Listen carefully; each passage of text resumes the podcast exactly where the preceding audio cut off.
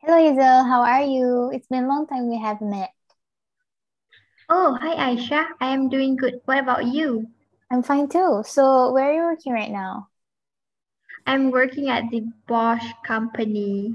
Oh, really? That's a great company. What is your post there? I am working as a software engineer. Oh, that's really nice to hear. Thanks, Aisha. So, what are you up to nowadays? I am a travel blogger. I used to travel to different places and um, explore different cultures and varieties of food to write in my blog. I would like to ask you also to follow my blog. Sure, Aisha. I will certainly follow it. You are doing a great job by letting people know about different parts of the world. Thanks, Hazel.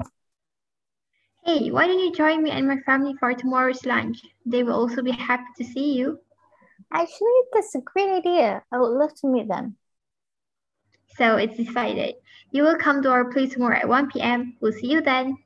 Okay, Hazel. See you tomorrow then. Bye. Bye.